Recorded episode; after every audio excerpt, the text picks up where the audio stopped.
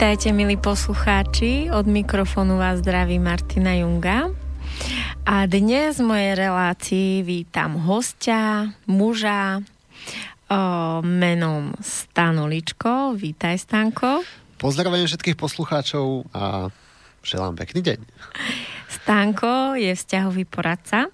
Je to zakladateľ projektu Nový muž a je to autor veľmi úspešnej knihy s názvom Ako ju pochopiť.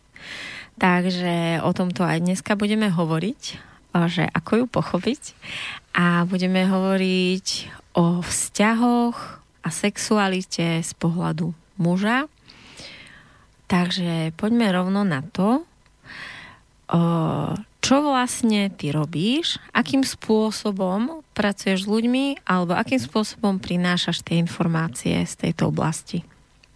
E, ja som objavil e, svoj dar v tom, že dokážem e, veľmi tak úspešne dávať tie informácie do súvislosti a pomenovať ich jednoduchým jazykom.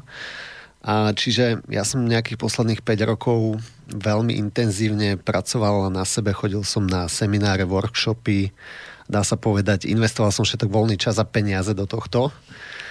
Takže ma to niekam posunulo a prišiel som do fáze, kedy som zistil, že keď som sa bavil s ostatnými ľuďmi, takže im to veľmi pomáha a že tie veci, ktoré zdieľam potom s nimi, či už prostredníctvom článkov alebo toho môjho portálu Nový muž SK, tak e, že to nejakým spôsobom rezonuje s ľuďmi, takže e, vlastne som zistil, že je to také moje poslanie, k tomu sa ešte dostaneme, ale proste ma baví práca s ľuďmi, e, veľmi ma bavia partnerské vzťahy, ísť ako keby do hĺbky tých súvislostí, čo sa nám v živote deje, aj v tých vzťahoch, takže to je možno tak iba fakt v krátkosti.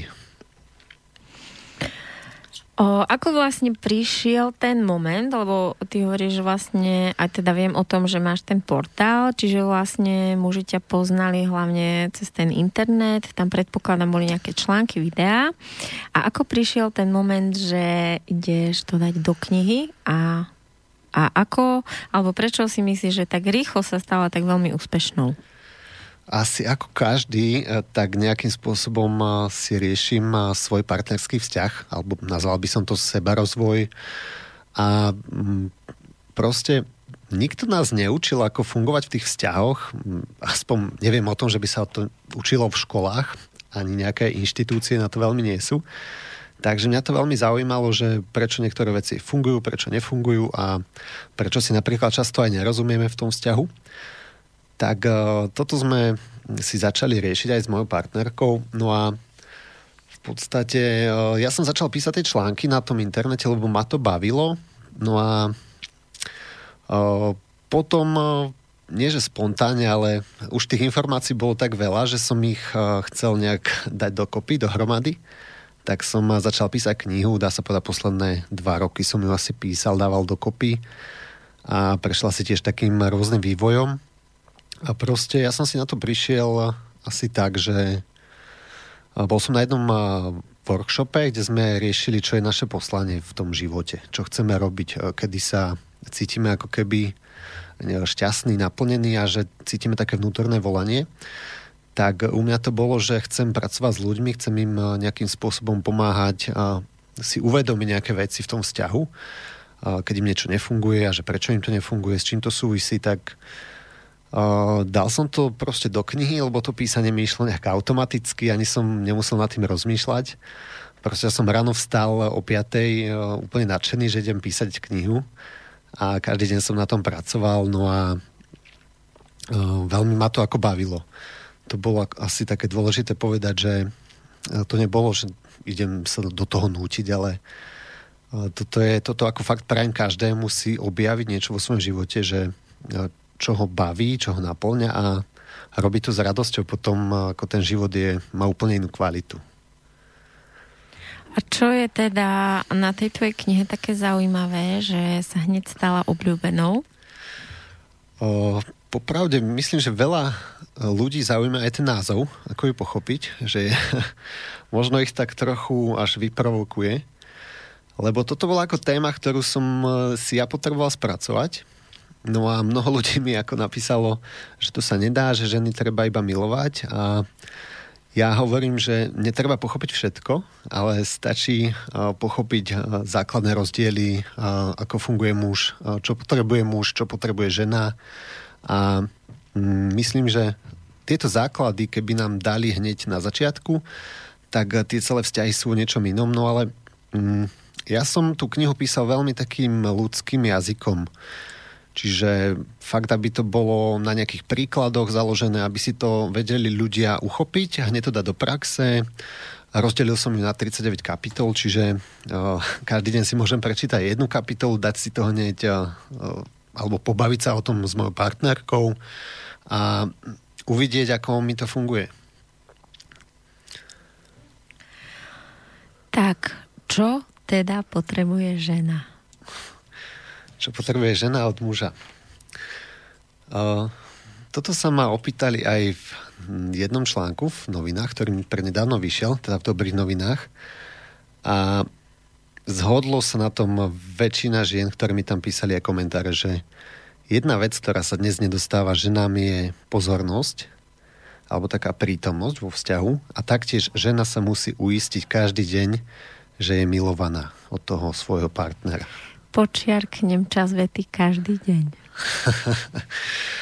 no a toto je ako keby také to naše chlapské, že my si tú ženu chytíme, ulovíme, zbalíme ju, vezmeme si ju za manželku a potom ako keby už je naša, už ju nepotrebujeme zvádzať, flirtovať s ňou, prejavovať jej tú lásku. Možno poznáte ten vtip, že žena sa pýta manžela, či ju ešte miluje po tých 20 rokoch. No a on jej odpovedá, samozrejme miláčik, povedal som ti to pred 20 rokmi na svadbe, keby sa na tom niečo zmenilo, tak ti dám vedieť. A to je toto, čo my chlapi ako, pardon, často robíme, že uh, tú lásku ako keby prejavujeme možno iba tým, že zabezpečíme tú rodinu, čo je samozrejme tiež eh, ten prejav tej mužskej lásky, lebo tak to bolo odjak živa, len uh, z dlhodobého hľadiska toto ako nestačí. A potom sa stáva aj to, že uh, mne píšu rôzne ako čitateľky, že ako v tom vzťahu sa necítia už milované, že proste necítia to prepojenie s tým partnerom, ako to bolo na začiatku. Takže ja ten vzťah nemám tak, že na ňom treba pracovať rovnako ako na nejakom projekte, ako na nejakej firme, že to je ako nejaký dlho, dlhodobý tiež projekt, ktorému sa potrebujem venovať, ak chcem byť šťastný v tom vzťahu. Čo potrebuje muž? Čo potrebuje muž? Oh. Okrem sexu. Či tam to končí? O, tamto veľkrát začína aj končí, ale nie. O, muži dobre si to začala. Muži sú veľmi, ako by som nazval, teloví, eh, alebo fyzicky, potrebujú cítiť tú lásku skrz eh, sexualitu. Toto je ako veľký zásadný rozdiel, ktorý, ktorý možno mnoho mužov ani žien nechápu, že uh, ja to tak popisujem aj v mojej knihe. Uh, muž, keď zažije ten úžasný sex alebo to úžasné milovanie s tou ženou, tak on ju bude uctievať ako bohyňu keď eh, majú to spojenie na tej sexuálnej úrovni, eh, že je tam aj to prepojenie tých duší. Keď ten sexuálny život funguje, tak ten muž sa cíti v tom vzťahu, že je milovaný. To je jedna vec. Samozrejme sú tu aj eh, iné, iné veci, ale to som, to som chcel povedať na začiatok, no ale mm, určite dôležitá je taký, taký rešpekt, by som to nazval, od tej ženy, že nespráva sa k nemu ako matka, nekritizuje ho, nedáva ho dole, ale že ho rešpektuje ako, toho muža. Nespráva sa k nemu ako k malému chlapcovi. A toto tiež často je e, ťažké pre ženy, pretože to nikdy nemali zažité.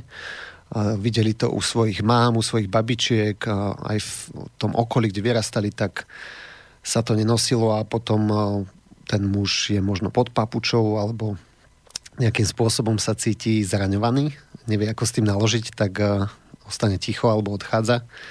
No a samozrejme sú tu ešte ostatné jazyky lásky. Možno mnoho uh, žien ako keby podceňuje uh, tú silu toho uznania, alebo slova uznania by som to nazval.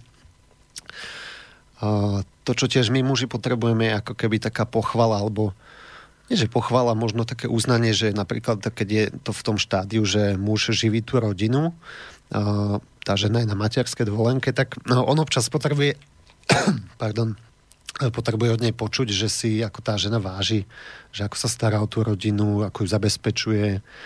A pre muža je to veľmi dôležité počuť, lebo on vtedy sa cíti e, ako muž, keď e, vlastne plní tú úlohu toho zabezpečovateľa alebo lovca by sa to dalo nazvať, lebo tak sme to mali už tisíce rokov v tej evolúcii, že sme ako keby nosili na stôl aj tie potraviny, aj neviem čo všetko možné.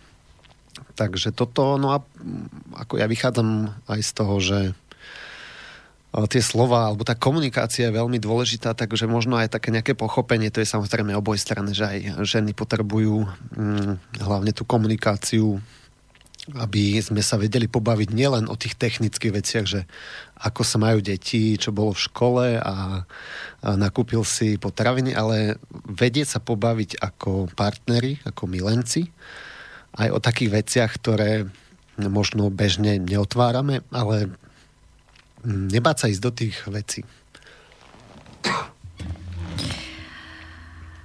No, tak ja by som sa vrátila do miesta, keď ty si vlastne povedal tú dôležitú vec, že, že, že muži potrebujú vlastne ten rešpekt a aby sme my ženy s nimi nehovorili ako so synmi, aby sme teda im nekazali, nerozkazovali, nekritizovali.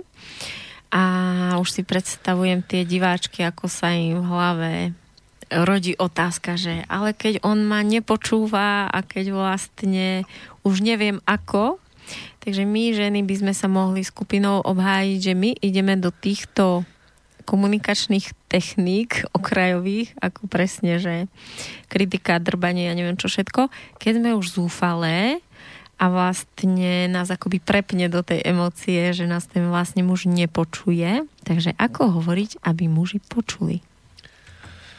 Úplne prvá vec asi je to, že uh, zamyslieť sa aj nad tým, že ako muži fungujú inak v tom, uh, že sa zamerajú na jednu vec a nedokážu s, vtedy robiť dve veci naraz. Čiže dajme tomu, keď muž robí nejakú úlohu alebo niečomu sa venuje, tak uh, ako keby tú pozornosť tá žena jasné, že nemá, tak uh, vyberať si ako keby tie momenty, kedy viem, že ten muž dá tú pozornosť. Čiže...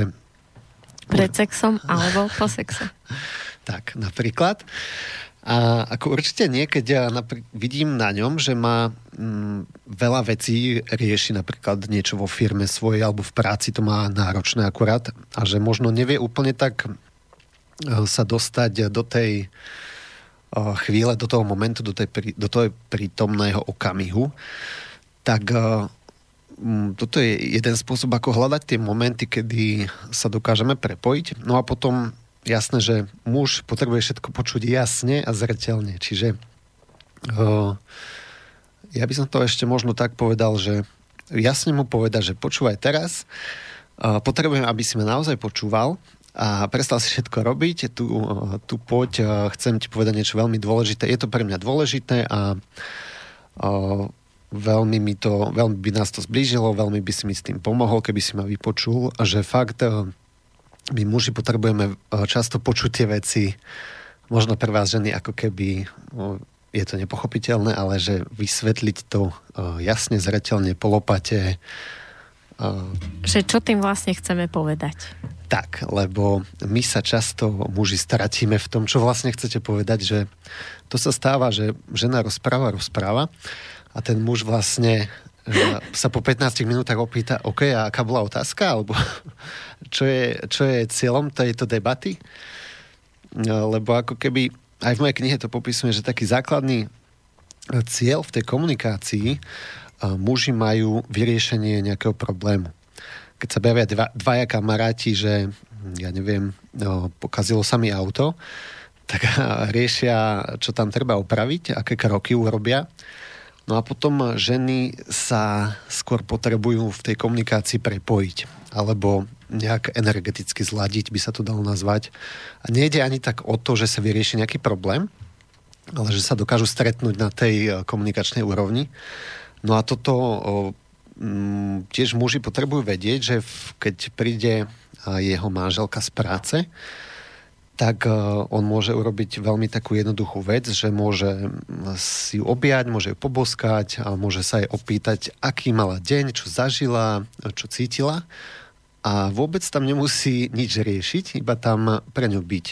To znamená, že si nebude pozerať mobil, nebude čekovať e-maily, ale bude sa jej pozerať do očí, môže ju pohľadiť alebo držať za ruku a iba ju proste vypočuje že sa stretne s ňou na tej energetickej úrovni a ona mu pozdiela proste tie svoje všetky možné momenty, ktoré zažila.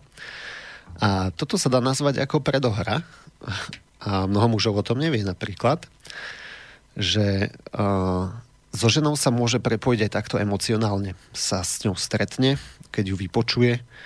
A pre mnohé ženy je to moment, ktorý možno dlho nezažili, alebo ho zažili iba na začiatku vzťahu, keď boli zamilovaní. Veľmi im to chýba potom. No, ja, milí poslucháči, chcem s vami zdieľať taký pocit, alebo také moje poznanie, že keď som vlastne spoznala Stana a už neviem, akým spôsobom sa proste dostala tá kniha jeho ku nám, a ja som ju, o, asi Igor ju doniesol. A ja som ju teda otvorila a ja som bola v šoku, že nejaký človek prišiel na to isté, na čo ja, keďže viete, že ja som vlastne tiež o, pracujem vlastne s ľuďmi. A som bola úplne nadšená, že aj také najskrytejšie šuflíky a také najviac veci za zakrutou tam zrazu boli napísané z mužského hľadiska a polopate.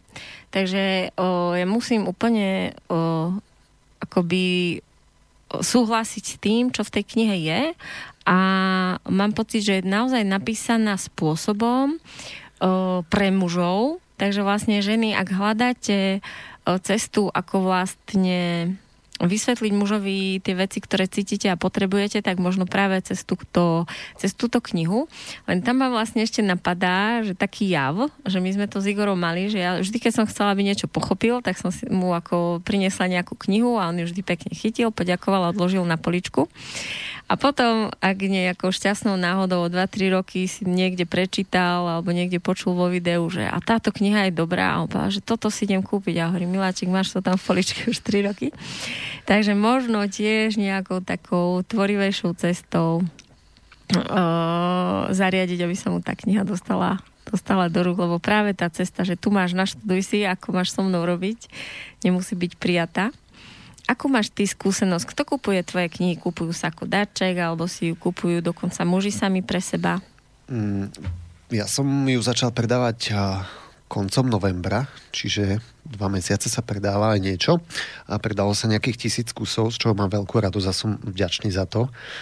No a no, kupovali ju na začiatku hlavne muži, keďže ma nejakým spôsobom sledujú, ale potom, keď som ju začal viac propagovať vo svete, tak zrazu sa spustila akási lavína objednávok od žien, ktoré ju kupovali ako vianočný darček. A teraz zase ide Valentín, takže aj veľa zase mám objednávok. Je to také zmiešané aj muži, aj ženy, ale predpokladám, že to budú darčeky na Valentína. Je to taká vďačná téma, ktorú dá sa povedať všetci riešime. A ja som, ako som spomínal, všetci máme nejaký partnerský vzťah, alebo sme mali a chceme mať, no a nikto nás to jednoducho neučí, ani mňa to nikto neučil. Ja som si fakt potreboval eh, tým prejsť a mm, naučiť sa to od nejakých iných vedomých mentorov, ktorí už týmto prešli. Takže ja tam hlavne píšem také reálne skúsenosti, ktoré mám ja, ktoré mne fungujú, ktoré samozrejme treba zaviesť do praxe, takže tak. Ja by som chcela ešte vlastne dať pozornosť na tie tvoje web semináre a hlavne máš tam aj nejaké voľne dostupné videá, ktoré vlastne sú, sú zadarmo, pretože presne raz večer som malovala a Igor mi zapol, alebo nechal teda zapnuté nejaké tvoje, tvoje video, alebo neviem, či to bola iba zvuková nahrávka. A bolo to pre mňa ako dosť zaujímavé počúvanie, takže kde vlastne môžu nájsť či už ženy alebo muži mm-hmm. tieto tvoje nahrávky? O, takže keď si kliknete novýmuž.sk bez e, tým mekčeňov, tak tam sa dá nájsť webinár, má nejak, tuším, dve, dve hodinky a ja tam zdieľam ako také tiež by som to nazval základy, veľmi jednoducho polopate vysvetlené. Je to aj pre mužov, aj pre ženy. A mm, ja by som bol veľmi rád, keby mne toto niekto povedal pred desiatimi rokmi, keď som začínal ako keby tú moju vzťahovú cestu. Uh, to sú proste moje skúsenosti, takže na tom webe Nový muž SK uh, je veľa vecí a taktiež mám tam aj podcast alebo pravidelné piatkové vysielanie robím, uh, už je tam nejakých 21 dielov na tom webe Nový muž SK. Tiež sú tam rôzne... To je ako keby relácia pravidelná? Tak, Dá že... sa povedať, že je to od, od nejakej pol hodinky do 3 čtvrte hodinky to má vždycky. Uh, akože relácia. A mám tam nejaké témy tiež, ktoré riešia väčšinou chlapí, čiže nie je to len o tých vzťahoch, ale je to primárne podcast pre mužov. Samozrejme, budem vďačný za každú počúvateľku. Myslím, že práve, že to môže byť uh, veľmi zaujímavé, teda aspoň ja z pohľadu ženy, keď som počula, ako ty vysvetľuješ mužom, tak som ako keby tam začínala ako chápať ten mužský jazyk.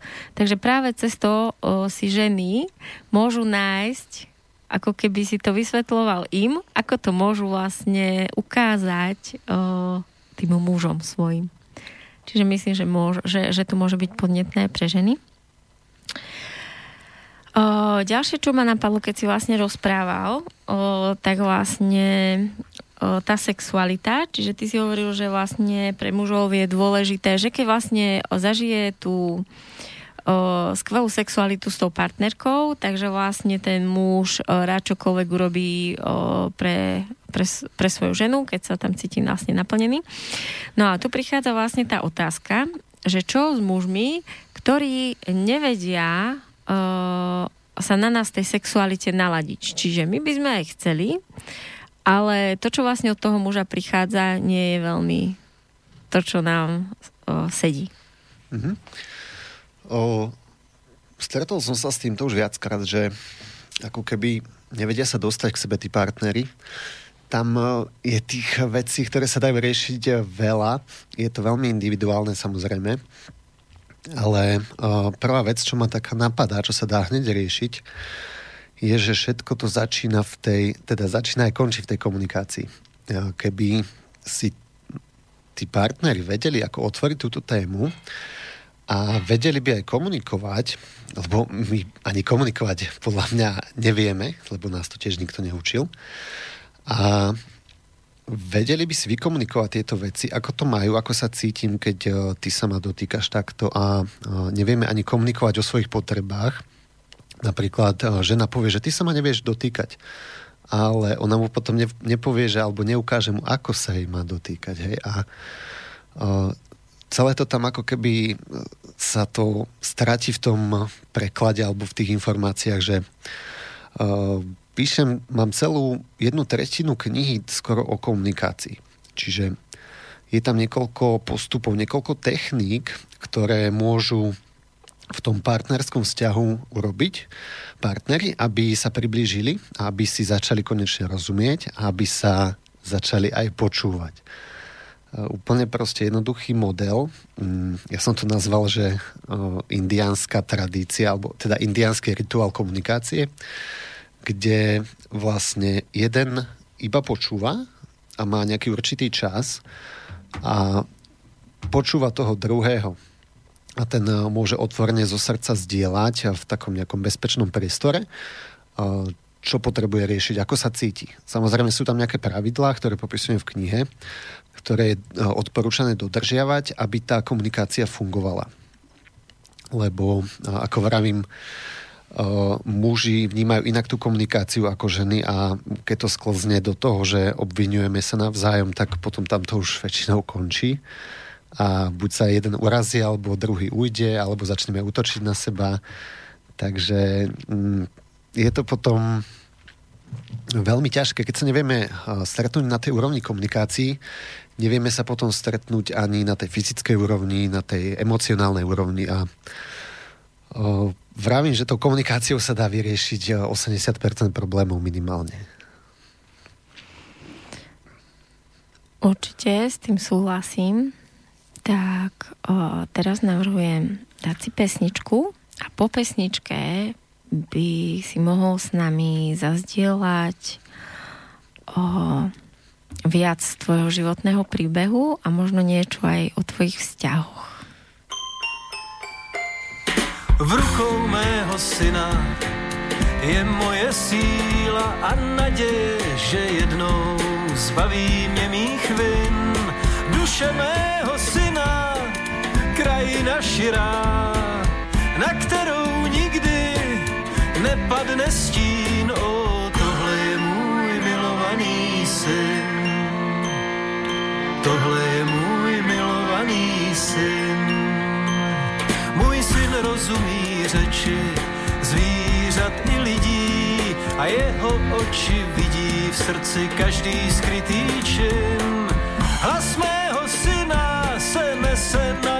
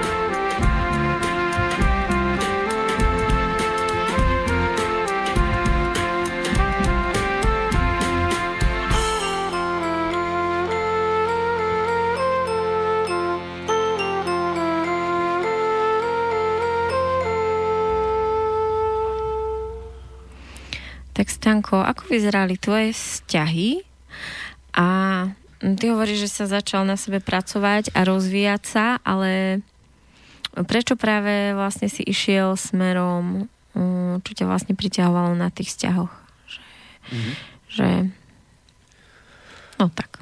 V podstate, mm, keď to vezmeme úplne od začiatku, ako každý chalan v tom no, veku 18, 17, niekto skôr, niekto neskôr, tak sme proste nás začali zaujímať tí baby, tak ja som uh, si prešiel rôznymi takými tými krátkodobými vzťahmi, láskami, a chatovačky, boskávačky, všetky možné. Takéto tie letné lásky by sa to dalo nazvať. No a uh, proste ja som nechápal, hej, ako prečo tá zamilovanosť je taká úžasná a potom zrazu ten vzťah sa zmení a to sa mi stalo ako keby viackrát. No a mm, potom som sa dostal ako keby uh, po týchto nejakých kratších vzťahoch do dlhodobého vzťahu, v ktorom som vlastne doteraz. No a uh, v tomto vzťahu som už 9,5 roka zhruba a je to pre mňa najväčšia škola osobného a duchovného rozvoja, by som to nazval. Ale proste niektoré veci nám tam ako nefungovali, že sme nechápali jeden druhého, alebo boli obdobia, že proste nevedeli sme sa vôbec stretnúť, ako keby, myslím to, komunikovať sme mali problém a rôzne ďalšie veci, tak nejakým spôsobom som našiel ľudí, ktorí o tom to buď píšu knihy, alebo točia nejaké videá, robia semináre. No a mm, potreboval som ako keby zažiť e, iných mužov, aj ženy, ale primárne ja som potreboval sa učiť e, od chlapov, viac mi to sedelo, ten chlapský pohľad na tie vzťahy, že ako to majú oni, ako vyzerá v podstate zrelý vzťah, alebo ako vyzerá zrelé partnerstvo. Zrelé partnerstvo myslím to, že sme prevzali zodpovednosť za svoje pocity, za svoje emócie, za to, či sa cítim šťastný, či som, bez ohľadu na to, či som zadaný alebo nezadaný. A toto, ako keby ja som nemal zažité, tak ja som si to potreboval nejakým spôsobom zažiť, vysvetliť, nechať, ukázať a tak. No a tých možností, ako keby dneska je veľa. Mm, každý si nájde to, čo mu viac rezonuje. Mne ešte veľmi sedí ako keby aj štýl coachingu, jeden na jedného, alebo mentoring by som to nazval. A chodím aj ešte na také skupinové, dá sa povedať, workshopy alebo semináre a vravím, no posledných 5 rokov, či už je to Slovensko, Čechy, no, tak o, mňa to veľmi baví, ako keby stále objavovať niečo nové. A zároveň ty sám ponúkáš konzultácie, alebo teda rozhovory, čiže v, v akých témach o, môžu za tebou ľudia chodiť? Uh-huh. O, ja som ako došiel do toho bodu, že už cítim, že som o, má dostatok skúseností dávať tie informácie von, tak za mňou veľa chlapov hlavne chodí o, s tým, že nefunguje im ten sexuálny život. Či už je to proste slabá výdrž v posteli, alebo nejakým spôsobom nechápu to ženské telo, tak mnoho vecí ako tam tiež si len nakúkali niekde v porne alebo od kamarátov a proste taká zdravá sexuálna výchova tiež proste neexistuje dneska. Tak to som si dal ako taký zámer tiež minimálne o tom napísať nejaké mm, články. Máme nejaké videá na YouTube kanáli plus dve digitálne knihy ešte mám na túto tému, ktoré možno ešte tiež spomeniem neskôr, ale dajú sa pozrieť na tom mojom webe Nový muž SK v produktoch. Takže tí chlapi mi píšu často, keď je to v tej sexuálnej oblasti, keď im to nefunguje. No a potom e, veľa, veľa chlapov mi ešte píše aj, e, že sa dostávajú ako keby pod tú papuču doslova, alebo nie že pod papuču, ale pod tú manipuláciu od žien. Ako keby nevedia, čo s tým. Hej, tiež to nemajú zažité. No a potom samozrejme ženy mi už začínajú teraz písať, ako som vydal knihu. Aj vlastne mal som nejaké konzultácie, mávam s klientami, s klientkami na túto tému. Tam tiež nefunguje sexualita, nefunguje komunikácia. A to sú vlastne tie tri piliere toho zdravého vzťahu, že mm, prvý pilier je ako keby taká chémia, zdravá, zdravé prepojenie na tej, úrovne, na tej úrovni polarity, čiže mužsko-ženská polarita, a to fyzické, samozrejme aj e, taká iskra medzi tými partnermi, potom je tam komunikácia. No a tretí pilier je, dá sa povedať, rovnaké alebo spoločné životné hodnoty. A akokoľvek, vždy, keď jeden z týchto troch pilierov e, nefunguje, tak ten vzťah nejakým spôsobom je ako keby, nazval by som ho nie na 100%, Takže vždy z týchto troch pilierov ako keby niečo, niečo mi napíšu, že buď nefunguje komunikácia, teda to prepojenie v tom milovaní, alebo ešte nejaké ďalšie. Uh-huh. Mňa zaujalo, a to by som chcela naozaj vedieť, že čo pom- povieš alebo poradíš mužom, ktorí hovoria, že vlastne o, nevedia vydržať v tej sexualite o, dlho, mm-hmm. alebo jak sa to povie, dlho nevyvrcholiť. A vlastne to je ako dosť veľký problém v tej sexualite, pretože vy muži máte tú sexualitu ako keby takú rýchlu, že vlastne keď príde to zrušenie, tak už to ako môže byť. Kdežto žena sa naozaj pomaličky rozbaluje ako taký balíček, kým naozaj môže prísť k tomu, aby sa úplne uvoľnila a mohla zažiť ten orgazmus. Mm-hmm. A keď vlastne o, muž nevie počkať, tak to môže byť veľký problém a potom sa naozaj ako môžu nestretávať v tej sexualite. No, ako ja hovorím chlapom, že na dobré si treba počkať. Ale o, ide tiež o to, že mm, veľa chlapov pozera proste porno. A myslia si, že to, čo je v porne, je realita, ale to je bohužiaľ veľký omyl, je to len nejaká rozprávka a realita je kuzida. Bohužiaľ, že to je, nie realita. Takže prvá vec, čo odporúčam chlapom, je prestať pozerať porno a e, začať sa učiť o svojej sexualite Lebo napríklad väčšina chlapov verí tomu, že mm, ten výron alebo výstrek je vlastne orgazmus. Ale to vôbec nie je tak. Orgazmus a výstrek sú dva oddelené procesy v tele. Tak už len táto znalosť mnohých ľudí prekvapí.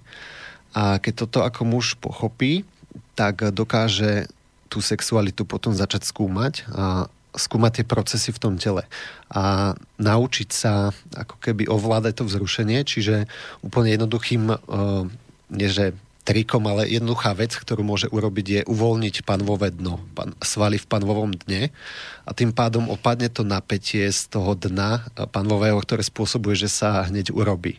Potom ešte, keď to trošku predýcha, tak zrazu zistí, že dokáže vydržať o 10 minút dlhšie, čo už začína byť aspoň trošku zaujímavé pre tú ženu, ale no, to je väčšinou iba ten začiatok.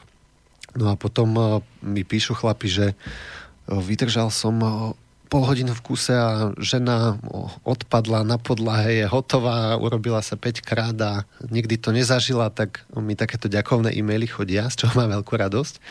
A potom ako keby, keď to raz zažije ten chlap, tak už väčšinou zistí, že aj pre tú ženu je to zaujímavejšie konečne, tak e, začnú to možno skúmať spoločne a to je taký začiatok toho seba rozvoja. Samozrejme, e, každý, každý má svoju cestu, ale je dobré ako keby si o tom niečo zistiť. No, presne ako si povedal, že vlastne tá sexuálna výchova aktuálne v spoločnosti prebieha cez to porno a je to naozaj vlastne tá ilúzia. A, ale myslím si, že keď, keď sú vlastne v tom vzťahu obidvaja ľudia ako ochotní to začať objavovať, tak to vlastne akoby objavia. Problém je vtedy, keď ako keby jeden z nich... Ako keby problém je v tom, keď ľudia ako si nedovolia chcieť od toho života viac aspoň to, čo ja vnímam, je, že či už sa to týka pôrodov, alebo presne tejto sexuality, alebo celkovo toho, ako sa môžem cítiť v tom vzťahu, ako sa môžem cítiť ako rodič, tak častokrát to máme napozerané od tých rodičov, že ako trpieť je normálne a že keď to je aspoň o trošku lepšie od tých rodičov, tak vedia sa mám božský, ale pritom to od toho božského pocitu je naozaj ďaleko. Takže čo, čo si myslíš, že čomu ty vďačíš v svojej povahe za to, že si akoby nezastal v tom, čo je iba ako také dobré, prežiteľné, ale že sa ako keby hrabeš o, stále ako hore za tým lepším, kvalitnejším životom? Mm-hmm. O, ja som sa nejak asi s tým narodil, ale o, pre mňa je to, že sa neuspokojím ako keby s tým priemerom, by sa to dal nazvať. Mm-hmm mňa veľmi zaujímalo ako keby ako funguje tá sexualita, hej, už pred mnohými rokmi a začal som o tom hľadať nejaké knihy a zistil som, že ani tých kníh nejak veľa vtedy ešte nebolo. Teraz je to už zase inak. Ale mm, neviem, je to, je to taká tú, túžba vnútorná e, spoznávať ako keby to, čo mi je známe, tak e, ako keby ísť za hranu toho, toho známeho. Mm, viem, že to tak asi nemá každý, ale eh, ja som sa ako keby našiel v tom, že prekračovať eh, hranice, mm, ako by som to nazval ako nejaký Krištof Kolumbus, ktorý išiel do tej Ameriky, aj keď nevedel, čo tam je, tak pre mňa je toto ako bádanie v tejto oblasti, nielen v tejto, ale v tých vzťahoch, pre mňa je to také, že to vnímam ako to poslanie a potom ma to baví ako keby prekladať eh, každému, kto o to prejaví záujem. Hovoril si, že dostávaš aj otázky od mužov, ktorí sa cítia ako keby presne, že sa dostali do stavu, že sa cítia ako pod papučou. Čiže aké rady v tejto situácii prichádzajú od teba? Mm-hmm.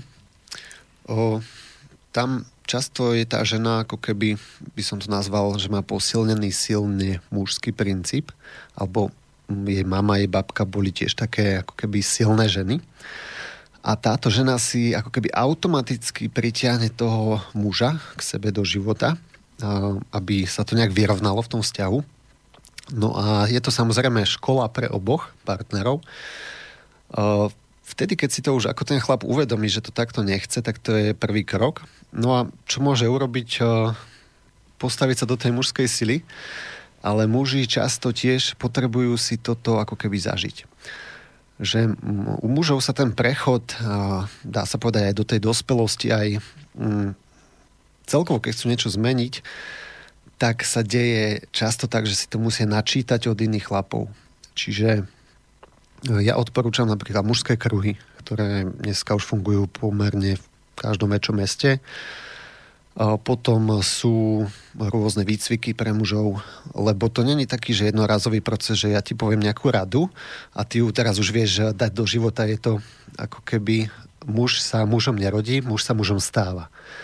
A toto treba ako pochopiť, že my aj keď si prečítame nejakú knihu, tak je to super. Mám tu informáciu v tom vedomí, ale ona sa mi potrebuje ako keby zahriť aj do toho podvedomia to isté platí, keď muž má naučené to správanie toho dobrého chlapca.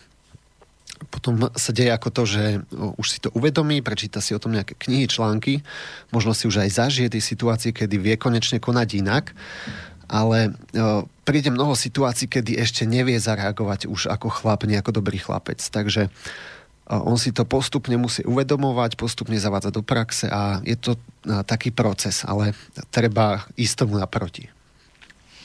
Mne sa páčila tá veta, že muž sa mužom nerodí, muž sa mužom stáva. A to je presne sa im nedieje, že niektorí ľudia asi predstavujú, že majú nejaké veľké problémy, že prídu na terapiu čary marifuga, je to vyriešené. A ono, skutočne to funguje niekedy, že keď človek príde čári marifuga, je to vyriešené, ale funguje to práve u tých ľudí, ktorí to nemajú takto postavené, ale vlastne pracujú na sebe neustále v tom dennodennom živote a na tú terapiu si akoby prídu už len po nejaký ťuk a vtedy to tak je, ale ako náhle vlastne niekto čaká na nejaký zázrak, že to niekto spraví za neho, tak ako tak to fakt vlastne nefunguje. Presne, veľmi sa s tým stotožňujem, lebo eh, mnoho ľudí ako keby odovzdá tú zodpovednosť e, tej knihe, tomu koučovi, tomu kurzu, ale práve není to o tom, je to o tej práci na sebe, že ja potrebujem prevziať tú zodpovednosť za svoje pocity, za svoje potreby, za svoje emócie a vtedy mám plnú zodpovednosť za to, ako sa mi v živote darí. Lebo e, pokiaľ si toto hlavne muži neuvedomia, tak oni často až do tej staroby ako keby sú ako tí malí chlapci a to dneska vidno v tej spoločnosti. Vidno to v, napríklad v politike veľmi pekne, že človek, ktorý dokáže klamať 100 tisíc ľuďom do kamery, tak je zrejme malý chlapec a nevie prevziať tú zodpovednosť alebo sa vyhovára na iných ľudí, že oni to takto spravili. A toto ako vnímam, že dneska je veľmi potrebné, aby muži prevzali tú zodpovednosť osvojili si nejaké hodnoty, ako je česť a tak, takéto podobné veci, lebo dneska je mnoho mužov alebo mnoho chlapcov v dospelých telách. To proste vidno na tej spoločnosti, ako funguje. Vidno to na vzťahoch partnerských. O, ty si prednedávnom robil aj nejaké stretnutie mužov v Banskej Bystrici, takže keby sa nazbieralo viacej mužov, vieš si predstaviť robiť taký mužský kruh? No, my sme v Bystrici rozbehli kruhy už no, vlastne štvrté stretnutie, myslím, bolo. Aha, takže ide to. Ide to, v oktobri, tuším, sme to spustili. Stretávame sa tam niekedy v hojnom počte. Bolo tam už aj 24 chlapov, ale priemerne tak okolo 10 nás tam je. A zaujímavé je na týchto stretnutiach, že dokážeme sa pobaviť otvorene o rôznych témach, ktoré každý riešime vo svojom živote. No a no, nie sú to proste tie krčmové debaty o autách, o ženách, o sexe, ale proste myslím si, že aj toto chýba dnes mnohým mužom, aby mohli zhodiť masku, mohli byť pravdiví a nikto ich za to neodsúdi. A môžu pravdivo pozdieľať, čo riešia, ako ich žena štve napríklad doma, alebo deti ich štvú a proste môžu si vypočuť aj iné príbehy tých chlapov, a zistia, že aj ostatní riešia v podstate to isté a dokážu o, len tento proces, že si dokážu pozdieľať nejaké veci, tak o, veľmi to má taký ozdravný efekt na tú psychiku muža. A toto si myslím, že dneska chýba mnohým chlapom. Určite s tým plne súhlasím, že jednak to bezpečné prostredie a jednak tie mužské vzory sú nesmierne dôležité, pretože naozaj za tým našim chrbtom to, tí otcovia, starí otcovia a tak to majú niekde stratené, niekde sa to v čase o, možno cez tie vojny a cez o, tie, tú ťažobu, čo vlastne museli zažívať, niekde sa to proste stratilo. A práve vlastne, ako si hovoril, že ty si sám chodil po rôznych seminároch a po rôznych stretnutiach s mužmi, kde si ako keby hľadal obraz tých mužov, ktorým to funguje, ktorí sú v tej sile. Takže ja si myslím, že keď sa nejaký chlap rozhodne, že chce ten život chytiť do svojich rúk, tak, tak tá cesta sa vlastne nájde. Dáme si pesničku. Mm-hmm.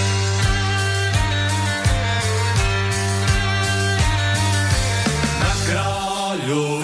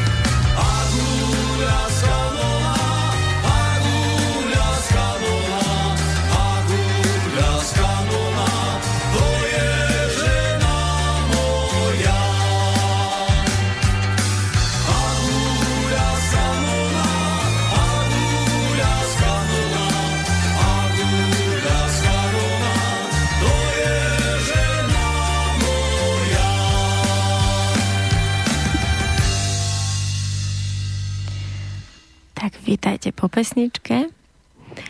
A teraz by som otvorila tému, mm, že ty pracuješ aj s mužmi alebo prehováraš e, k mužom, ktorí sú akoby vo vzťahoch zaseknutí, ktorí z nejakých dôvodov majú nepríjemné skúsenosti so ženami alebo možno aj žiadne skúsenosti so ženami. Pracuješ s mužmi, ktorí buď nenašli ešte tú pravú alebo nevedia pritiahnuť do života ženu, alebo zažili vo vzťahoch veľa sklamania. Takže s čím, to, s čím vlastne o, o toto všetko súvisí? Mm. Vnímam to tak, že o, muži rastú vo výzvach alebo skrz bolesť. Čiže o, mnoho chlapov ako si prejde nejakými vzťahmi, kde niečo nevyšlo, ale vždy to nejakým spôsobom posunie. Uh, akurát, keď sa mi stále dookola opakuje nejaký vzorec v tom živote alebo v tých vzťahoch, že ma neustále ženy podvádzajú, alebo uh, ja som ten stále pod papučou a uh, že stále je to ako keby cez kopierak, len v kus inej verzii, tak ako keby mi ten život dáva spätnú väzbu, že potrebuješ už konečne niečo zmeniť. No a deje sa to, že na tej vedomej úrovni aj tí chlapi niečo zmeniť chcú, Eh, ale ako si sa im to nedarí. A ide o to, že eh, v tom podvedomí majú nahraté určité programy, by sa to dalo nazvať. A keď si to predstavíme, eh, predstavte si to ako ľadovec, ktorý pláva. A tá časť, ktorá je nad vodou, je to vedomie. To je nejakých 10%, možno že 5%. No a to podvedomie je pod tou hladinou a je to nejakých 90% toho, ako fungujeme v živote. A to, čo je nahraté v tom eh, podvedomí pod tou hladinou, tak určuje to, eh, ako sa mi darí v živote, ako sa mi darí vo vzťahoch. A tam sa deje presne to, že ja chcem eh, nad tou hladinou niečo zmeniť, ale to podvedomie vždy vyhrá nad tým vedomím. Čiže ja uh, už teraz viem o tom a sám som si prešiel mnohými kurzami alebo dokázal sa pozrieť na to, čo je v mojom podvedomí a odstrániť to a nahradiť to niečím novým. Že viem, že to proste funguje a dá sa s tým pracovať.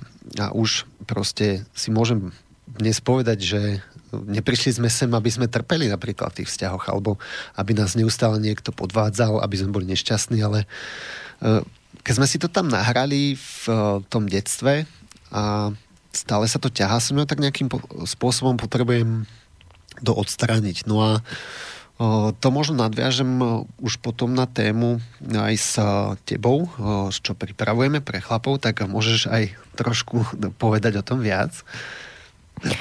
Tak my so Stanom, keď sme prišli na to, že vlastne pracujeme s ľuďmi na tých istých témach, tak vlastne spojila nás taká spoločná predstava pomôcť presne mužom v tejto fáze života, ktorí o, by chceli zažívať lásky, plné vzťahy, plné zdravej sexuality, ale jednoducho sú zamotaní v jednom vzorci, v jednej slučke, v ktorej stále dokola sa krútia buď v, o, vo vzťahoch, v ktorých nie sú šťastní, alebo stále ich buď tie partnerky opúšťajú, alebo si jednoducho partnerku nevedia pritiahnuť. Presne tam funguje to, ako si teraz ty vravel, že jednoducho, keď v detstve chlapec zažije napríklad u vzťahov svojich rodičov, že vzťahy nie sú bezpečné, alebo zažije nejaké ťažké situácie so svojou mamou, tak si vlastne berie kód, že o, ženy pri, pri ženách sa necítim dobré, ženy mi ubližujú alebo vzťahy mi ubližujú. A potom chodí po svete a ten vrch ľadovca, ako si ty spomínal, samozrejme chce vzťah, chodí, pozerá sa, možno je to aj fešák, ale jednoducho ten obrovský ľadovec dole, ktorý je, ktorom je plno bolesti, sklamania a nedôvery uh, v ženy, zariadí, že buď všetky pre neho vhodné partnerky sa mu vyhnú, alebo jednoducho stále len o, natrafí na ten istý vzorec, o, na ženu, ktorá mu v konečnom dôsledku ublíži. Takže o, presne so stánkom o, sme vystavali program, v ktorom sa budeme veľa venovať o, tým informáciám, o, na vrchu la, o, ľadovca, ako komunikovať, ako vstúpiť do tej sily, ako byť spontánny, ako to všetko, čo vlastne, na čo Stano prišiel, ako vlastne so ženami komunikovať, ako si ich pritiahnuť. Ale takisto na tom seminári pôjdeme do hĺbky, budeme pracovať s podvedomím a s prestavovaním tých kódov, aby sme práve tam dole aby som tam ako muž na, práve tam dole na tej podvedomej úrovni sa už zbavil tej hlbokej nedôvery v ženy a a otvoril tam ako keby taký, takú novú komnatku, novú izbičku, kde sa pomaličky začne rodiť tá dôvera a z hĺbky duše akoby tá túžba zmeniť ten život a otvoriť sa vlastne novému vzťahu. A tam by som ešte chcela povedať, že tam sú vlastne dva kľúčové momenty. Prvý moment je uveriť, že existujú ženy, ktoré mi e, môžu neublížiť, ktoré ma môžu príjmať takého, aký som a druhé uveriť v to, že aj práve ja si môžem takúto ženu pritiahnuť. Že aj ja si to zaslúžim, nie len tí druhí. Čo si ty o tom myslíš? Veľmi pekne si to popísala a presne toto je ako tým cieľom, že je dôležité pobaviť sa na tej vedomej úrovni, čo môžeme zmeniť a ako môžeme zmeniť tie veci. A, a potom ešte dôležitejšia časť je to podvedomie. Ja som bol mnohokrát svetkom, to sú už desiatky, e, dá sa povedať, nejakých mojich kolegov alebo spoluúčastníkov na rôznych kurzoch. Ja som videl ako na vlastné oči, ako sa dokáže zmeniť ten život človeka, ktorý si tieto veci spracuje. A to sú veci, ktoré sa môžu ťahať s niekým od obdobia, keď mal 2-3 roky, ktoré si ja nepamätá, alebo to rané detstvo do 6 rokov, tam dá sa povedať, vzniká celá osobnosť toho človeka. A to je dnes známe aj v psychológii, že tá osobnosť sa proste formuje do tých 6 rokov. A čo sa tam ako keby nahrá do toho podvedomia vtedy, tak je to často ako taký vzorec, ktorý sa ťahá celý život s nami, pokiaľ sa na to nepozrieme. No a samozrejme existujú techniky alebo rôzne metódy, ktoré, s ktorými sa dá pracovať, ktorí si môžu ľudia odniesť z tohto kurzu, ktorý pripravujeme a pracovať s nimi ešte aj doma. Sú to rôzne ako metódy na prácu so strachom, s pocitmi a keď mám nejakú z niečoho strach, tak dokážem to veľmi jednoducho, veľmi rýchlo spracovať a nemusím už trpieť v tom živote.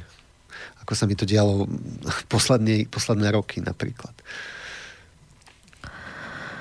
Určite, určite o, už priamo na seminári budete, alebo budú môcť muži zažiť um, akoby tú transformáciu, kde jednoducho už po tom seminári o, do istej miery sa zmení nastavenie toho podvedomia a už pocitovo o, bude možné vnímať, že sa to nastavenie akoby zmenilo, ale samozrejme je to na individuálnej o, chuti každého účastníka ten život zmeniť a na sile toho rozhodnutia prestať byť vlastne tou obeťou, ktorá vlastne ako musí zažívať to, to čo tie ženy robia, nerobia a vlastne vstúpiť do toho tvorcu, ktorý si už začína ten život utvárať sám. A to, že je to možné, tak o, hovoria nie, nielen moji klienti, ale presne ako si Stano hovoril, že ti vlastne píšu píšu muži, ktorí už o, vlastne žijú tie reálne zmeny v svojom živote. Um, ako ty vnímaš o, tú zmenu toho myslenia u človeka, ktorý práve sa rozhodol, že už nebude to obeťou a chytí ten život do svojich rúk? Mm-hmm. Veľmi krásne slovo si použila pred chvíľou, že ja uverím, že už to môže byť inak. Toto je taký kľúčový moment akejkoľvek oblasti, či už sa to týka oblasť e, financí, oblasť zdravia, oblasť vzťahov, čokoľvek, čomu uveríme, tak e, to sa nám bude diať. E, v niektorých ako keby oblastiach sa to nazýva samonaplňujúce sa proroctvo. Čiže ľudia často ako nevedome aj hovoria o sebe rôzne nevedomé slova, ktorými komunikujú so svojím podvedomím, že proste ja som taký hlupák a mne sa nedarí a podobné veci. A vôbec si neuvedomujú, aký, aký to má dopad. To podvedomie je proste otvorené a ono aj počúva. A, a tiež byť tiež je treba byť bdelý, ako komunikujem sám so sebou, a ako si vážim sám seba, ako mám v sebe lásku, ako si viem napríklad dopriať niečo pre seba, či už je to čas, alebo pozornosť, alebo nejaký zážitok a tak ďalej či mám rád dostatočne sám seba. A vlastne keď ja aj mám tie vzťahy, ktoré ma nejakým spôsobom trápia, tak mi to ukazuje e, niečo, že asi sa nemám veľmi rád potom. Keď, keď sa dlhodobo trápim, idem z jedného vzťahu do druhého, ktorý ma ničí, tak uh, sakra, ja sa potom asi nemám rád, nie? Ono je to veľmi zaujímavé, lebo častokrát stretávam aj ja mužov, ktorí vlastne si vyberajú ženy, ktoré je vopred jasné, že im budú ubližovať. Je konkrétny príklad jedného môjho kamaráta, ktorý, ktorého ako cestu som mala možnosť sledovať, kde som videla, že sa do neho zalubovali ženy, ktoré ako fakt chceli jeho a o, ako z môjho pohľadu e, boli aj pekné, aj vlastne ako chceli, chceli vlastne vzťah, ale on práve vždy tieto, na každej si našiel chybu, na týchto, ktoré ho skutočne chceli. A vždy si vlastne vybral ženu, ktorá bola buď taká chladnejšia, alebo ktorá vlastne v podstate navonok sa to javí ako, že nedobytnejšia, hej, že vlastne to je také prirodzené, že, a to je aj zdravé, že muži vlastne potrebujú tú ženu dobíjať a keď vlastne im to padne hneď k nohám, tak vlastne ako to nie je tá výzva. A za to sa to ako častokrát môže skryť, ale konkrétne v niektorých prípadoch to nie je len o tom, že hľadajú tú výzvu, ale vyslovene podvedome priťahujú ženy alebo vyberajú si ženy, u ktorých je jasné, že vlastne nebudú príjmaní a že vlastne v celom tom vzťahu nebude až tak veľmi jasné, či ho tá žena vôbec chce alebo nechce. Mm-hmm. Samozrejme, každý vzťah sa o, vyvíja a prídu tam rôzne ako keby momenty, mm, kedy sa rozhoduje, že čo ďalej s tým vzťahom a tak. Ale pekne si povedala, že mm, veľmi často si ten človek pritiahne ako keby stále podobnú partnerku, ktorá ho pozýva, ja to nazývam, pozýva ho do toho osobného rozvoja, aby konečne niečo so sebou urobil. A ja to neberiem ako nejak, e, alebo to aj sa snažím vysvetľovať tým ľuďom, že to neberte ako tragédiu, ale je to e, pre vás dar keď eh, nejaká žena aj vám ublíži, alebo čokoľvek aj tie zdanlivo negatívne situácie, ktoré prichádzajú v živote, tak v konečnom dôsledku sa ukáže, že nás to najviac posunulo. A keď uh, tieto situácie nazývame kríza, tak spätne, keď sa na to pozrieme, tak presne to boli momenty, kedy sme sa najviac posunuli v tom živote. A mali by sme byť podľa mňa za tieto momenty vďační. Áno, ale presne ako vtedy je dôležité, že či ten človek chce zotrvávať v tej obeti a vlastne akoby tie krízy ukončovať o, akoby neukončené a odnášať si tú krivdu, tú bolesť a vlastne ako zotrvávať v tých ťažkých emóciách, alebo to naozaj človek zobere konštruktívne ako ten tvorca a naozaj o, v tej kríze alebo v tom konflikte sa snaží dať, dôjsť do bodu, kde s partnerom akoby zažijú to pochopenie, prepojenie a to je presne to, čo si ty povedal, kedy kríza môže transformovať a posúvať a to je presne to nastavenie mysle toho človeka, že či vezme tú krízu ako ten dar alebo ako, ako to, že ho to zabije. Prišla nám otázka do štúdia, že či vieš povedať niečo na tému žiarlivosti. Mm-hmm. Posielajú nejaký poslucháč. Môžeme, jasné. Žiarlivosť mm, je taká zaujímavá téma. Pre mňa je to, mm, hlavne sa mi to spája s tým, že keď niekto žiarli, tak sa ako keby necíti úplne, e, nepozná svoju hodnotu, alebo tiež je na tom rebríčku ako keby podľa mňa hodnotou nižšie ako ten partner, na ktorého žiarli. Čiže mám na mysli to, že drží toho partnera za nohu, ako taká železná guľa. A vysí na tom partnerovi, že mm, on je ten môj jediný na svete, už si nenájdem lepšieho. A presne to je ako keby ten model tej obete. Mm, ja mám ako keby mm, alebo odporúčam mať také presvedčenie, že tam vonku proste existujú stovky vhodných partnerov alebo partneriek pre mňa alebo pre tú osobu a uvedomujem si svoju hodnotu. Čiže nie som ako keby závislý na tej e, jednej osobe, ale dobrovoľne sa rozhodnem, že budem milovať túto osobu, budem s ňou šťastný a sám som prevzal zodpovednosť za svoje šťastie v tom vzťahu. A nie som závislý na e, šťastí, e, že mi to šťastie alebo tú lásku musí dať môj partner, partnerka. Takže takto to vnímam, že tá téma žiarlivosti že Určite je to tiež pozvánka na to, aby si to ten človek spracoval, ale pozera sa hlavne na svoju hodnotu, sebahodnotu, e, sebalásku, či sa mám dosť rád seba. A mm, ako vravím, je to tá pozvánka otvoriť to. Že tam není chyba v tom partnerovi, ale pozeral by som sa na to, e, čo tam mám ja skryté. No niekedy my ženy, ono určite tá, ako tá chorobná žiarlivosť, to ako bez debaty, a potom aj taká tá silná, čo si teraz hovoril. Ale niekedy my ženy akoby aj potrebujeme trošku cítiť, že na nás žiarlite, lebo keď sa tak ženy bavíme, tak si hovoríme, že, že keď ako keby nezareagujete na to, že máme kontakt s nejakým iným mužom, teraz iba my v rámci takého ako keby toho priateľského, tak máme pocit, že uh, vám na nás nezáleží. Mm-hmm. O, presne mi tam vyskočil ako ten obraz, ako si to myslela. A, áno, zdravá, taká malá miera tej žiarlivosti o, je podľa mňa veľmi zdravá v tých vzťahoch, že o, ja neviem, taký, uvediem príklad, mm, bol jeden pár na plese a v podstate tam sa stala taká situácia, že proste bol tam opitý chlapík a, a začal tú ženu obchytkávať. Hej, a ten uh, jej manžel, tak on ako keby uh, nespravil nič. A to bolo úplne šok pre tú ženu, ona sa hrozne cítila, ako keby, že sa jej nezastal. Proste ten chlap bol ako keby meký, tak mal toho druhého schmátiť, jednomu vraziť, alebo proste zastať sa tej ženy.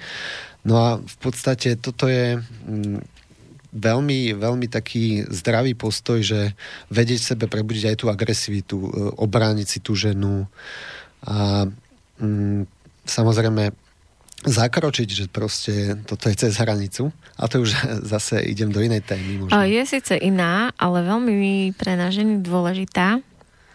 A to vlastne možno súvisí aj s tým sexom, že sme načrtli tú jednu polohu, kedy je vlastne akoby muž možno skôr hrubší v tej sexualite, možno menej ako sa vie na ňu naladiť, až vlastne ako pretlača to svoje, čo má nahraté v tej hlave z toho porna a potom vlastne ten druhý protipol, keď je muž príliš ako keby meký a príliš vlastne ako keby v tej posteli iba zistuje, či teda ona toto hej alebo nie. A práve častokrát sa ženy stiažujú aj na to, že práve, že chcú, aby tam ten muž viacej prejavil seba a práve tam ako súvisí aj s tým vedieť sa za tú ženu postaviť a, a práve v tej konfrontácii, či už komunikačnej alebo nejaké fyzické, keď sa žena ako dostane do nejakej situácie, tak aby presne vedel pre všetkými ukázať, že ako, že pozor, že tu stojím ja za ňou a, tak toto je. No a toto mnohokrát tiež muži nezažili, alebo nebolo im to dovolené, keď boli malí chlapci. Proste zastavilo, zastavili ich učiteľky, učitelia, nedovolili im prejaviť toho rytiera v sebe. A každý muž má toho rytiera, toho ochrancu, toho bojovníka, len je tam zakopaný niekde často úplne pod tým blatom. A tiež som bol mnohokrát svetkom že ten bojovník alebo ten rytier tam v každom chlapovi je. Len ho potrebuje často objaviť, kontaktovať, stretnúť sa s ním a vtedy pocíti ako keby svoju mužskú esenciu, mužský princíp a to je veľmi zdravé, potom sa zrazu menia vzťahy, dokáže ten chlap povedať nie a dokáže proste no, nenechá sa už potom manipulovať aj o tej ženy, a zrazu tá žena si povie, že konečne, konečne už to není ten uh, chlapík, ktorého sem posuniem a on tam pôjde. A ten podpapučník. Presne, keď sa so ženami bavíme, tak o, my si plne uvedomujeme, že keď nám niečo vadí, tak spustíme ako tá gramofonová platňa, že proste ideme v tej, ešte v tej emocii a my sami to nevieme zastaviť. My sme proste v tej emocii a častokrát ako nám to sami vadí, len ako nevieme, ako to vypustiť a potom, keď ten vlastne muž sa buď urazí, alebo stiahne, alebo ide do agresie, tak o, vlastne to nie je to, čo chceme dosiahnuť.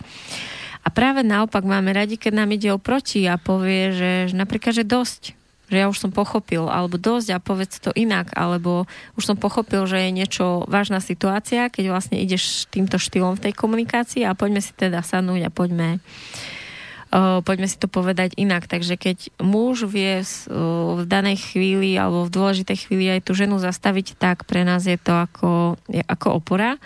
A rovnako je vlastne zastať, keď muž si dokáže zastať ženu pred deťmi. To Mm. je, to je ako na nezaplatenie, keď vlastne buď tie deti papulujú alebo proste jednoducho prekračujú tú hranicu a nenechá to na ženu, aby to vlastne držala, ale vlastne zakročí, že ako to hovoríš s mamou, alebo už ti to povedal 5 krát, to mám veľmi rada, keď môj partner spraví a nemusím to robiť ja, tak vtedy, vtedy je to ako veľmi silný okamih pre ženu ako matku, že ten pocit, že nie je na to sama. A takisto zase ju zastaviť pred tými deťmi, že keď vlastne žena v tej emocii a začne hučať na tej deti, to sa mi tiež stane. A že Igor vlastne ako iba povie, že o, že vlastne nemusím a že on im to dovysvetlí alebo že on už sa o to postará.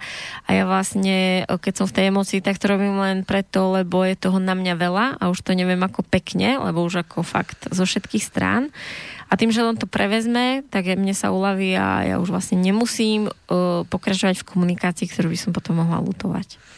Veľmi peknú vetu si povedala. A on sa o to postará. Ja som o tomto aj písal článok a tuším, je to aj v mojej knihe v jednej časti. A Je to magická veta, a, ktorú môže muž povedať. Ja sa o to postaram a to je čokoľvek. Môže to byť presne takáto situácia, že aj mne sa to stalo, sme leteli z dovolenky lietadlom a bolo to v noci, Ríško bol nervózny, začal plakať, celú cestu tam plakala, no, moja Martina tiež už bola nervózna, celé lietadlo bolo nervózne, tak uh, už som to tam potom zastavil nejakým spôsobom, ale čo som chcel povedať, že je dôležité, že ako, ja som to tam ucítil, proste to tam vyšlo, že teraz je ten moment, že to má zastaviť. A chlapi, ako keby, keď to nepočúvajú, tak potom sa nechajú vtiahnuť možno do, do toho konfliktu alebo ujdu z tej situácie. No a ešte k tomu možno, že postarať sa o to, tak môže to byť aj niečo, že treba vybaviť pri nejakej nepríjemnej úradničke alebo nejak, ja neviem, auto treba odviezť do servisu a je to pre tú ženu nepríjemné alebo nekomfortné dohadovať tam ceny s tými mechanikmi a, a možno pozrieť sa, ako ten chlap môže v tom vzťahu povedať, v akých situáciách vetu ja sa o to postaram. Môže to byť a, ešte kopec, kopec ďalších situácií, že a, čo som spomínal, vybaviť niečo, ale a, aj tieto slovné, že Emočné situácie. emočné, emočné určite, určite. No, ona je, ona, ak si povedal vlastne to, že je magická tá veta, tak ona je. Ako nerozumiem tomu, že prečo, ale že či je to vlastne naozaj tak nastavené, že, že v tejto vete je vlastne obsiahnutá tá mužská sila a že je to naozaj také ako uvoľňujúce, keď, o, keď ten muž to No aj povie. keď, keď ju povie, tú vetu, tak doslova môže ucítiť, ako sa doslova narovná, vystrie tú hruď, tie ramená sa mu zdvihnú a že ja som chytil tú úlohu, teraz idem prevziať tú zodpovednosť. A zároveň môže cítiť, ako tá žena zrazu povolí Mhm. a ako na to ona zareaguje. A existuje nejaká takáto magická veta pre mužov, že čo keď žena povie, tak sa budú oni takto cítiť? Budete vy? Napadlo ma, že poď spolu pozrieme si futbal a spravím ti to ústami. Myslela som si, že niečo také povieš len ten futbal. Som netušila, že by mohol byť. A fakt? niekedy aj hokej. Ale vážne je to pre vás ako lákavé, že by tá žena bola pri tom športe s vami? O, pre, verím, že pre mnohých mužov áno.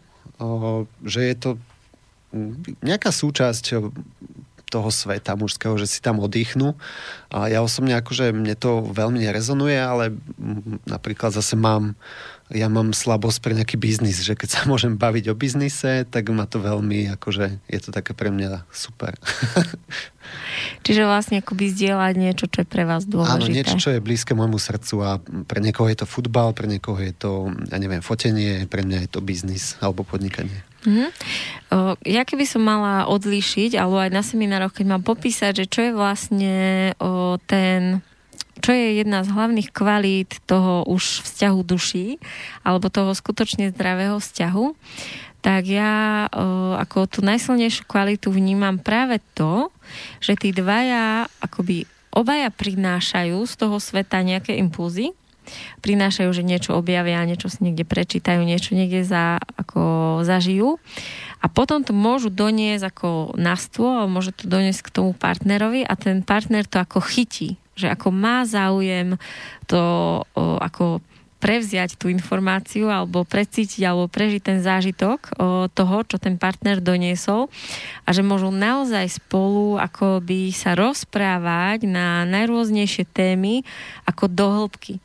Že mne sa veľmi páči, ako Igor rozmýšľa a mne sa veľmi páči, keď ja otvorím nejakú tému a on, ako čokoľvek on k tomu prinesie, tak o, pre mňa je to dokonca až priam zrušujúce. Mne sa veľmi páči, ako vlastne muži, ktorí teda už, o, nazvime to, že tí, ktorí už majú tú otvorenú mysel, ako ako myslia inak, ako myslíte inak ako my a práve tie vaše pohľady na, na tú vec sú veľmi obohacujúce. Takže vlastne naozaj tá blízkosť pre nás ženy, tá emocionálna, potom tá fyzická pre vás, ale keď môže prísť ešte aj tá akoby intelektuálna rovina, ako to, to rozprávanie sa ako do hĺbky, tak to si myslím, že je... O, veľmi, opäť krásne si to povedala. O, ja som to popísal tiež v mojej knihe, nazývam to duchovná intimita, alebo intimita na úrovni mysle. Mm. tak e, je to jedna z takých piatich, ktoré tam tiež popisujem. A presne ako si to uviedla, že e, ten druhý prejaví ten záujem a spolu ako keby sa ponoria do tej témy. To je podľa mňa veľmi intimné. A ešte keď sa tam dokážu stretnúť a povymieňať si tie názory, tak je to, veľmi to podľa mňa prehlbuje tú intimitu. No a keď to tam ako není vo vzťahu, lebo povedzme si narovne vo väčšine vzťahov to asi úplne takto nie je a často sa tí partnery bavia možno tak technicky, čo bolo v práci, čo bolo v škole. No a keď to tam nie je, tak potom ako mm, veľmi často sa môže stať, že si to potom vymieňame s iným, ako keby nie že partner, ale možno s kamarátom, s kamarátkou.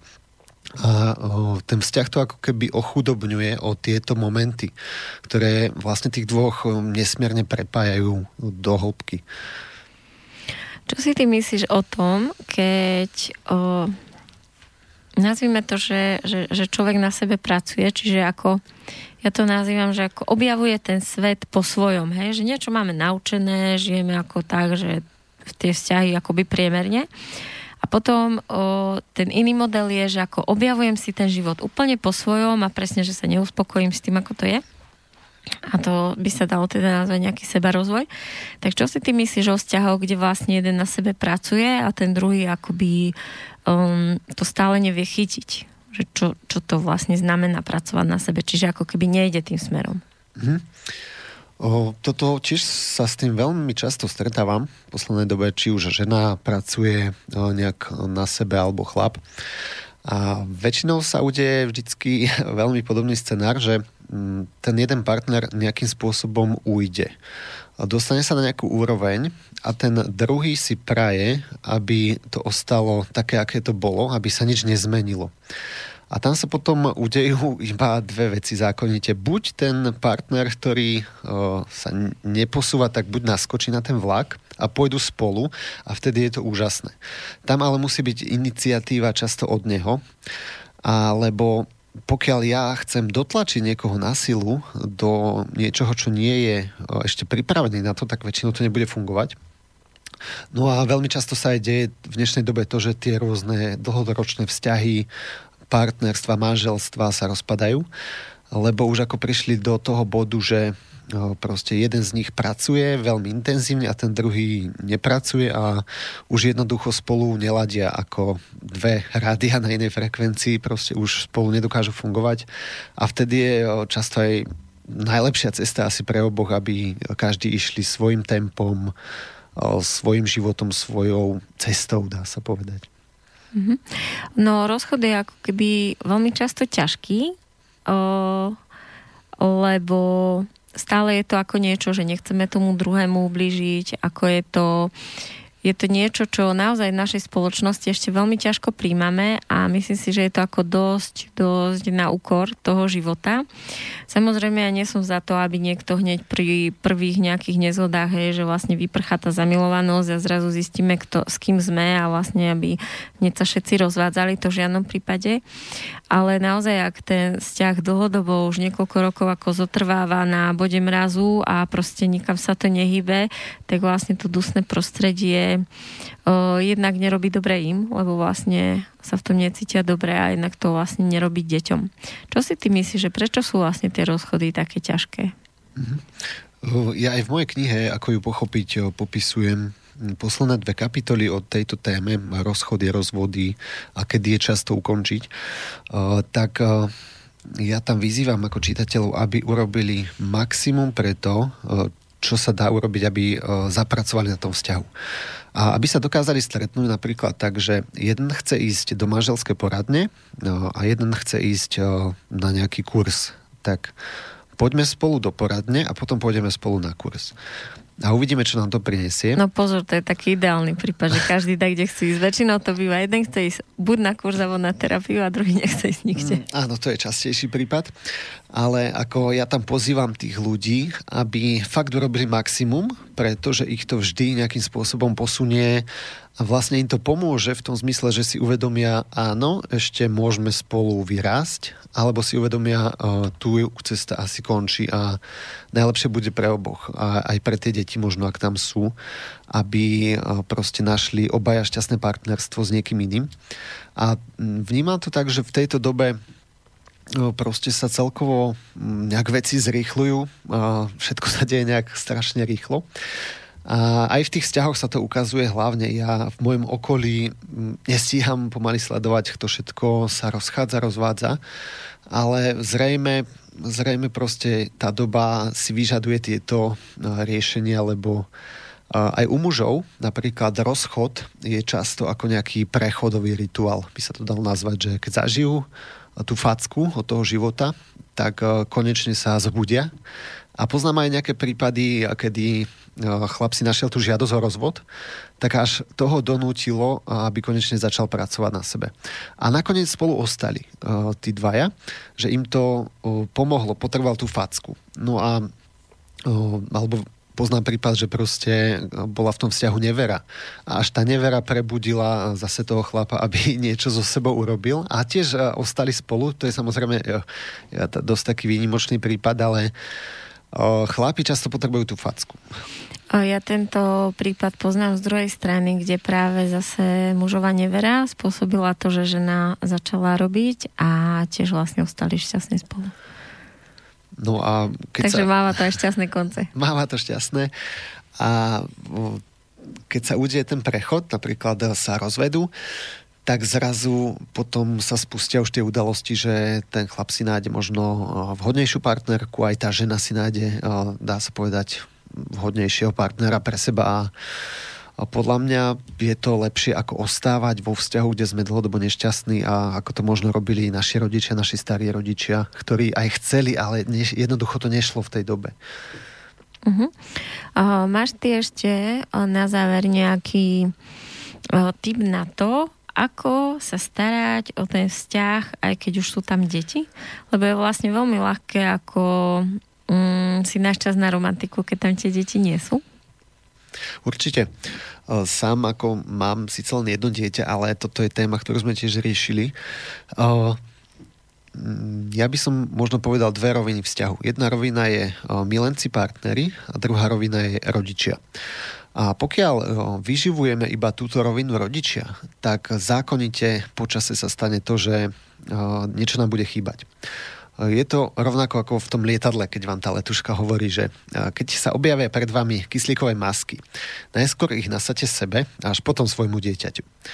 Lebo keď to neurobíte, tak najskôr zomrie dieťa a potom aj vy. A to isté je aj vo vzťahu.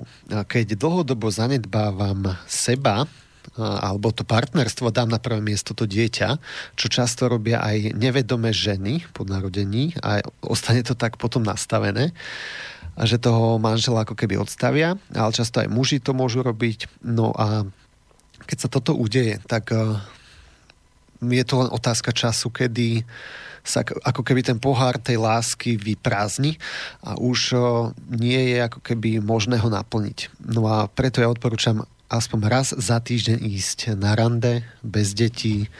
Nech je to nejaký moment, ktorý ste robili, keď ste boli zamilovaní, ja neviem, či ísť do kina, alebo sa korčulovať, alebo na vychádzku do lesa.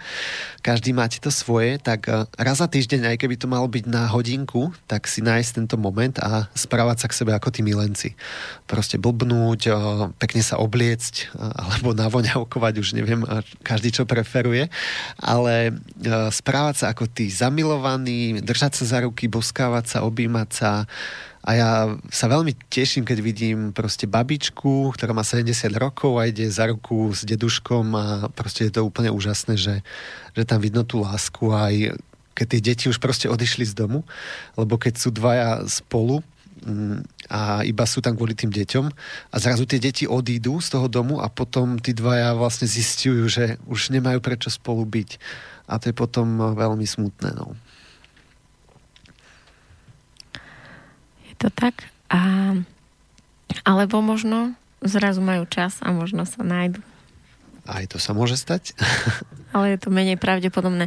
Áno, toto je veľká pravda, že vo vzťahoch sa niekedy ľudia upnú na tie deti, nerozvíjajú vlastne ten vzťah a potom aj keď odídu niekde na víkend alebo si zrazu po tých rokoch spravia na seba čas, tak zistia, že je tam vlastne už prázdno a že už nie je veľmi čo rozduchávať. Takže naozaj, ako si povedal, že treba dávať, dávať pozornosť tomu, čo chceme, aby sa rozvíjalo.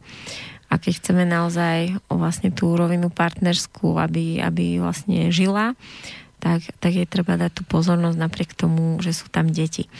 Vieš ešte povedať viac o tom našom seminári, že kde bude a presne pre akých mužov je nastavený? Môžeme. Je to 27.4.2019 v hoteli Zerembach v Osrbli, to je blízko Brezna. A seminár je zameraný pre mužov, ktorí majú dlhodobo problém byť vo vzťahu, alebo možno majú strach ísť do intimného vzťahu so ženou, prípadne možno uh, prechádzajú z jedného vzťahu do druhého, striedajú ženy a nejdu ako keby do jedného vzťahu poriadne. A ďalej je to pre mužov, ktorí mm, vôbec nemajú ako keby skúsenosti so ženami a majú problém si vôbec e, dostať tú ženu do, vzťahu, alebo urobiť to tak, aby tá žena chcela s nimi byť vo vzťahu.